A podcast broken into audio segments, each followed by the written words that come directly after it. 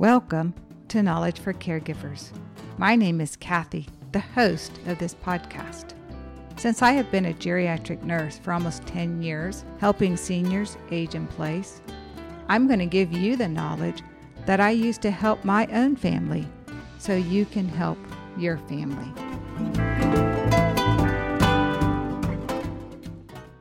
Welcome back. Today I want to talk about hearing problems and how older people do have usually hearing problems, also how that relates to dementia. I also have some tips, though I will be honest with you, sometimes it's not always an easy solution dealing with a person's hearing loss as they get older.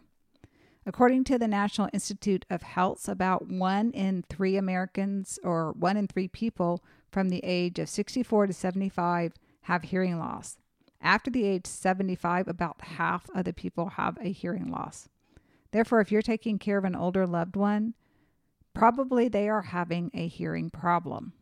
Hearing loss is just one of those things that happen because we've been exposed to a lot of noise, just aging, just disease, and hereditary.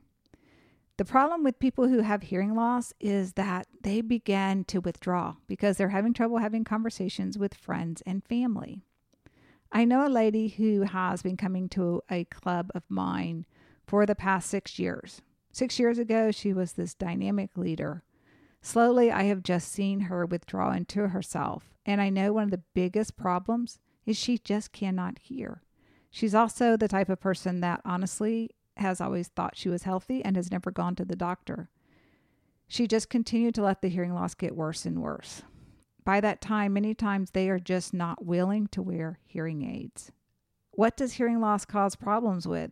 Of course, as I said, it has problems with going to family functions, but they may not understand what a doctor is telling them because they can't hear them. Maybe they can't hear warnings or, or horns honking when they're driving. Maybe they can't hear doorbells or fire alarms. So we don't think of hearing loss as just, okay, they can't hear us very well. This also can cause multiple health problems and risk factors. One of the biggest things that people often don't think about with hearing loss is depression, because as people can't hear, they withdraw from society. Many people will give up going maybe to church or to their social events. Hearing loss is especially pronounced when people are in with a group of other people rather than just on one on one with people. Studies have shown that the adults with hearing loss have a greater risk of developing not just depression, but also dementia. Cognitive abilities decline faster with those with hearing loss as compared with older adults. My husband likes to play the guitar and he likes to get in his room and play it very loud. And this has always been a concern for me because I'm like, honey, you're going to have hearing loss when you get older. He just insists that he can continue to play his music loud, but it's definitely something that if you're younger that you can start thinking, "Oh, maybe I don't need to always listen to the music that loud." Unfortunately, when you're dealing with younger people or even middle-aged people, they don't ever think there's any consequences to the ways that they take care of themselves. The thing that begins to arise with scientists when they look at hearing loss and dementia is do they develop dementia first and then the hearing loss? Or do they develop the hearing loss and then develop dementia? So, what are some signs that your loved one is beginning to experience hearing loss and that maybe you need to encourage them to get some help? Things like when you're just talking on the telephone. I think the ability for someone to hear over the phone is worse than when they're looking at you face to face. The reason is when they're looking at you face to face, they can kind of look at your expressions and your lips. This, of course, also made things really hard during the COVID pandemic. I went to many people's homes and they were definitely very frustrated about the mask. Some of them say, just take it off. I don't care about COVID. I want to be able to look at your lips and be able to figure out what's going on. It was kind of a balance. And most of the time I said, no, I've got to wear my mask or we need to stand outside. Again, it's hard for people with hearing loss to follow a conversation if there's more than just two people in the room. So when the family gathers, it's very easy for them to become frustrated and they don't want to be always saying, I can't hear you. I don't feel a part of the group. Another sign is that people are often saying, What did you say? A big sign when you know that somebody has hearing loss is when you walk in and the TV is about to blow your eardrums out. they begin to complain that other people are mumbling. So they don't say they have a hearing problem, it's just that other people aren't talking clearly. There's also a lot of changes to the pitches that they can hear. And the people who have hearing loss, the people they are not able to hear very well are women and children. We have a little bit of a higher pitch most of the time. Therefore, that's usually the range that people who begin to have hearing loss say that they cannot hear. One of the things that I try to do when I go into someone's house who does have a hearing loss, first I talk normal because, you know, between my lips and hand gestures, they might be able to figure out what I'm saying. But if they can't hear me, I try to go deeper and a longer volume with a deep sound, which is hard for me to do, rather than just louder with a high pitched sound what happens in hearing loss? So, some of the hearing loss can be damage to the nerve itself. And when there's damage to the nerve, you know, there's not much chance of recovering that. Other things are damage to the actual sound wave. So, when you're hearing, sound waves come in and they bounce across bones and fluids in your ears. So, sometimes this can be caused by wax buildup, fluid, a punctured eardrum. So, sometimes you can actually restore some hearing loss to those. Sudden hearing loss is always a medical emergency. So if somebody's hearing normal and then all of a sudden they cannot hear, that is definitely something to take them to the emergency room and get checked out very quickly. Most of the time, the hearing loss that we're talking about is called age related hearing loss. It just comes on slowly, it affects both ears, and it just kind of creeps up on people, and that's why they don't notice it.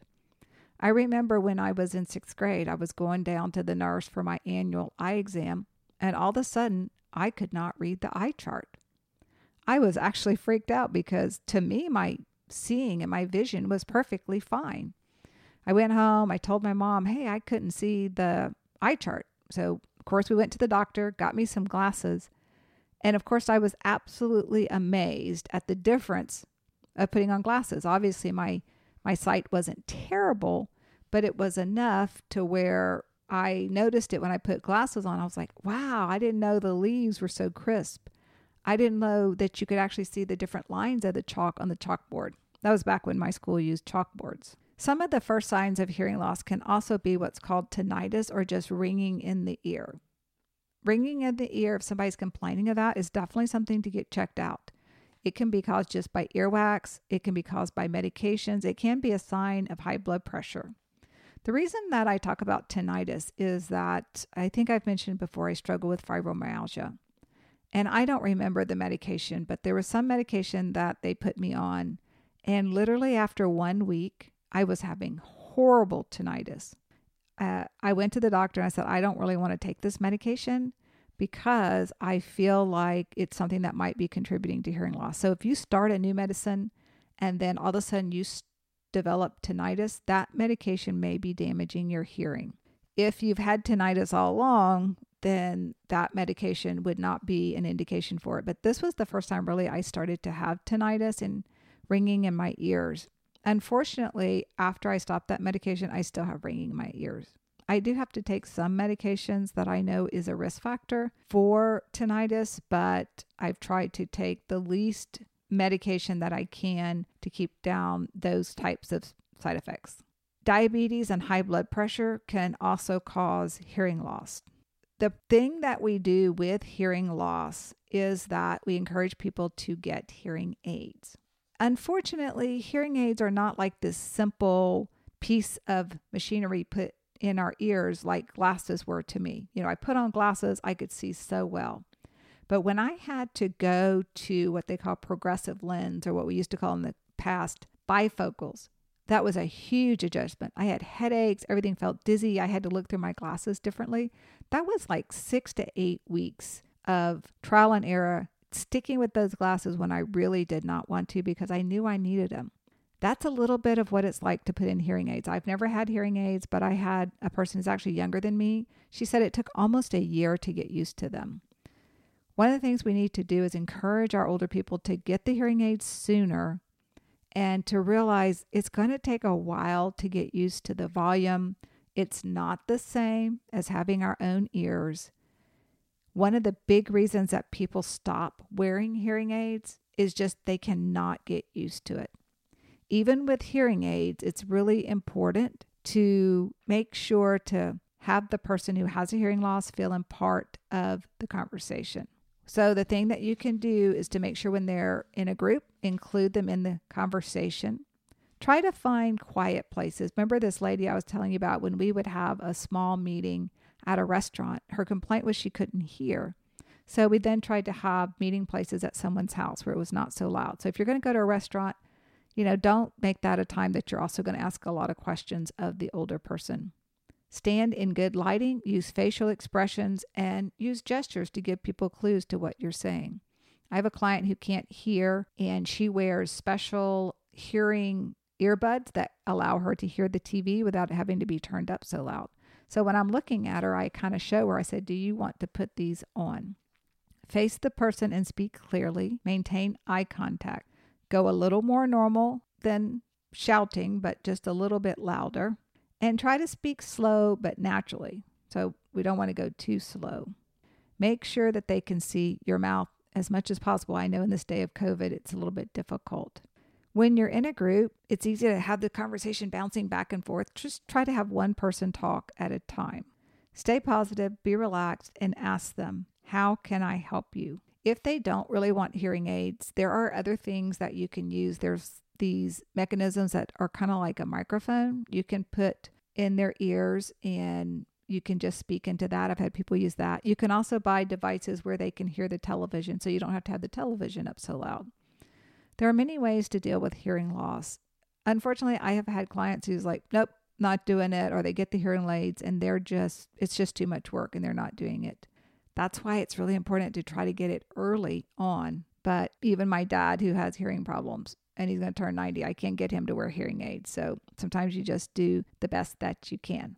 But hearing loss is real. Try to include people as much as possible in the conversation and do what you can to alleviate the depression that sometimes follows with that. Thank you for listening. And I'm so glad that I finally have relief from my heel and I can be doing this podcast more consistently. Thank you for listening to this podcast. The information that I am giving is meant for informational or educational purposes only. They are not meant to replace the advice and consent of a person's primary care doctor or physician. If you wish to send me an email, you can do it at info, I-N-F-O, at symbol, Kathy's Consulting, K A T H Y S C O N S U L T I N G dot com. Or you can check out my website at kathysconsulting.com. I would love to hear from you. Thank you for going on this caregiving journey with me.